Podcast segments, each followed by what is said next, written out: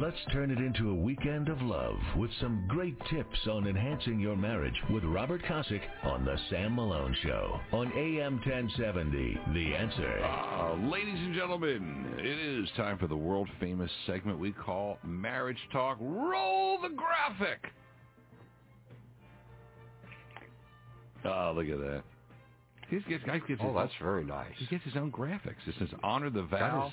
Wow. Robert Kosick. That's His own intro and his own graphics. Can't beat that now. Come on. That's the book he wrote. Uh, Mr. Kosick has been my wingman for our uh, world famous marriage talk segment since gosh knows when. He wrote the book Honor the Vow, honorthevow.com, which is when we take a moment out of our crazy day and you can see the agita of the fake and the, uh, the stories, the corrupt media, the lies. Like, for instance, the Jeff Sessions story, lies.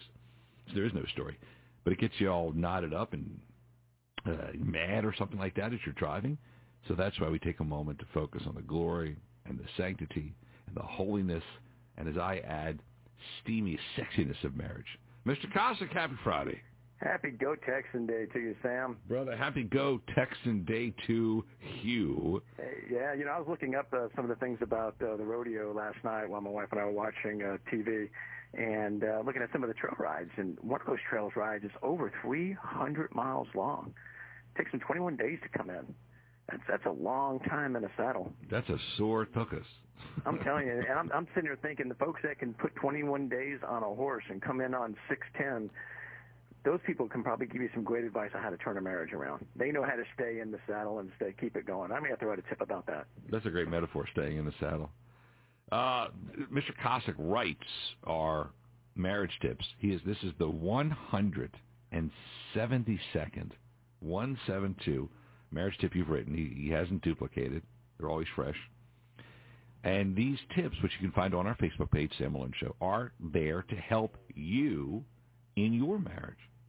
And you, you know, look, it's crappy out there. People losing jobs, getting flat tires, you know, spilling coffee on their, you know, their suit on the way to work. It's a makes it's a lousy day.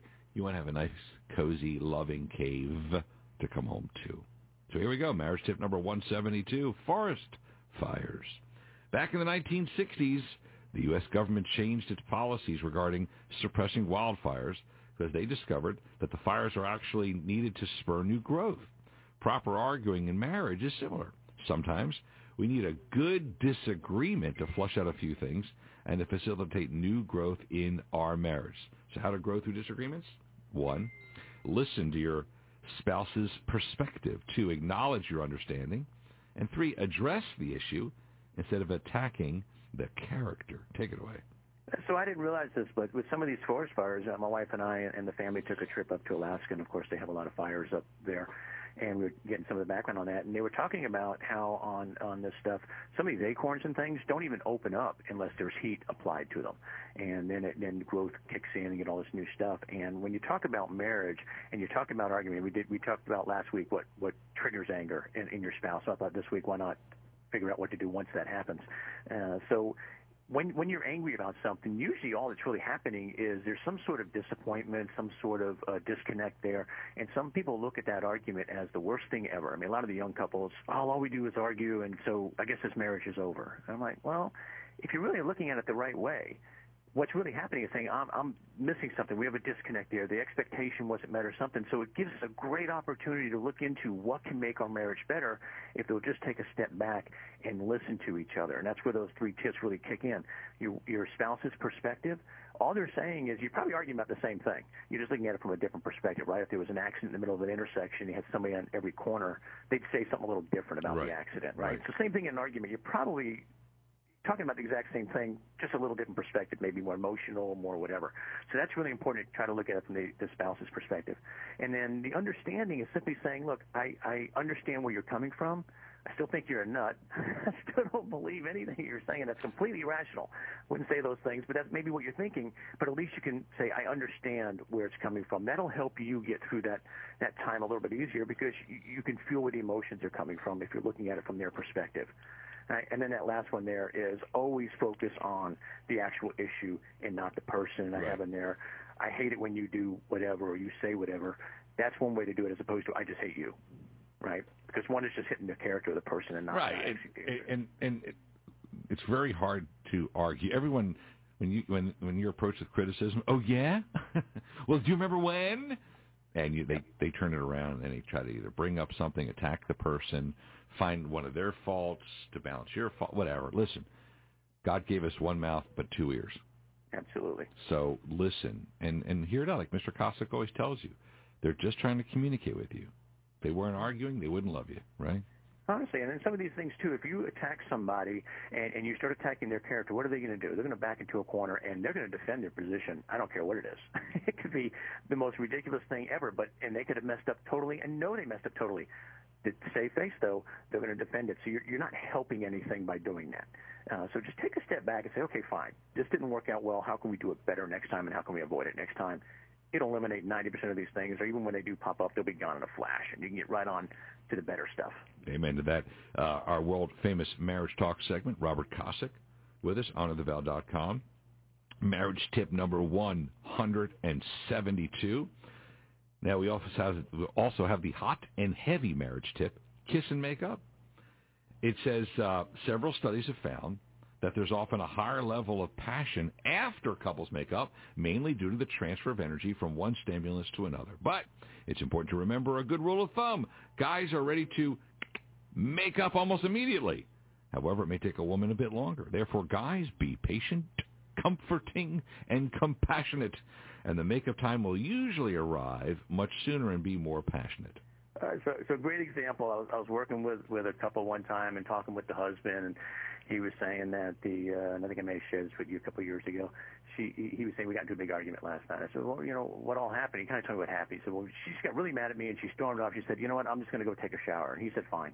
Well, he happened to walk into the bathroom while she was taking a shower and of course saw her in the shower when she got out and he said so can you know we go make up and he she was like we're arguing and he goes, well, no, we're not. We were arguing. He goes, no, we're still arguing. And he said, well, can we go make up and then get back to arguing?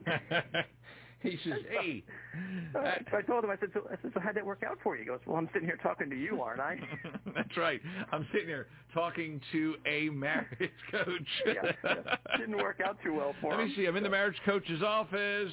Yeah, that's right. Uh, well, that's how guys are. Guys can go from box to box to box, right? And we're like, we're over here, now we're over there. And the women, it's all tied together. So you guys got to be patient. Let them work through that stuff. Let them come to the same place you are in time. But when they do, it's such a neat thing. I mean, I've looked at a dozen studies about this thing, and they watched couples, and they had all these kind of situations, and they were just talking about the passion afterwards. And it all came down to this: you have all this built-up energy, and you can focus it one direction, or you can focus it another direction. And I, I think the alternate direction is more fun. Amen. Uh, our world famous marriage talk with Robert Kosick, marriage tip number 172. By the way, it's on our Facebook page, Sam Malone Show. Also available uh, for free on iTunes uh, when you go to Sam Malone Show or Honor the Vow. Yes, men, and I think it drives women crazy. We can flip that switch in no time flat, right? Absolutely. We just take it. We shut whatever that box. You said shut the box. Whatever that box is on our head that says "mad at wife," and then the next box says "see wife naked." We shut that anger box, dude. Let's rock and roll. Women, it takes a while. It does take a while. They're and, and they're just built differently like that. Sure, and most guys think, well, if we kind of pressure her to hurry up, that'll fix things. Well, that, that just makes it even worse. It makes the waiting time even longer. You know, you've, you shared several times when Denise is getting ready, and I know the same thing. My wife's getting ready. I go, come on, come on, come on, come on. We're being late. We're just we're just extending how late we're going to be. That's all we're doing. You're not. Yeah, you you telling your guys, you telling your wife to hurry up when you're going out where there's a lot of makeup and hair involved stuff ain't ain't speeding up the train at all. Nah, it's slowing it down. It's slowing it because you just had ten minutes of her telling you to shut up and get away.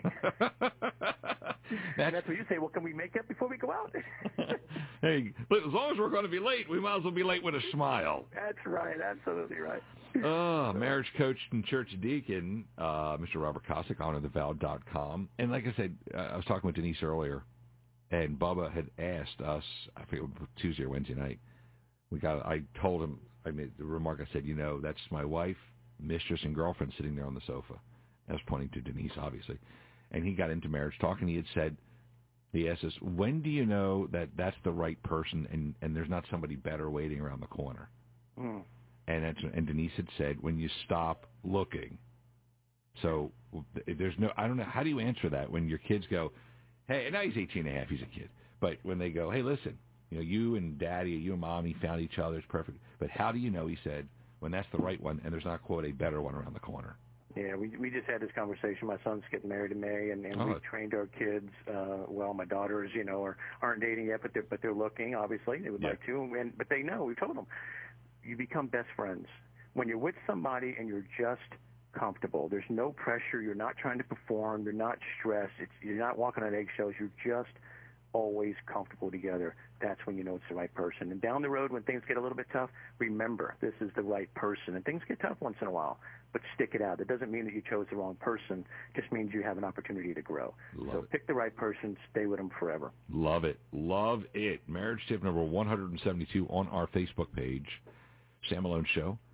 It's all there. It's written by our good friend Robert Kosick, and we do our weekly Friday world famous marriage talk segment. All right, boss.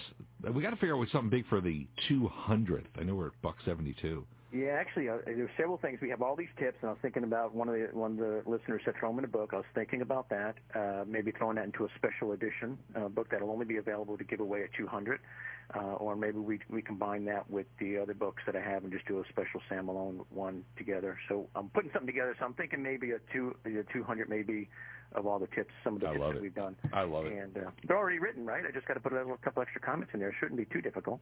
That's amazing. Isn't that amazing? Great job. Robert Kosick, uh, go to honorthevow.com and uh, share these marriage talk segments with your husband and wife and your friends. Buddy, you have a great weekend. You have a fantastic and blessed weekend. Sam. Roger that, sir. I appreciate that. Appreciate that. Quick break. Sam Malone Show, AM 1070, The Answer.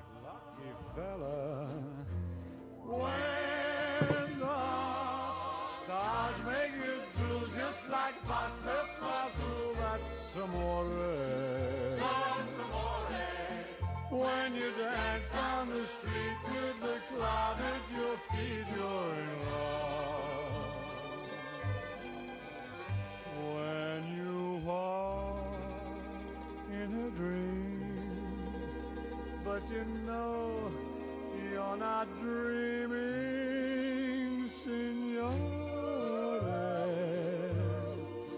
Scusa me, but you see, back in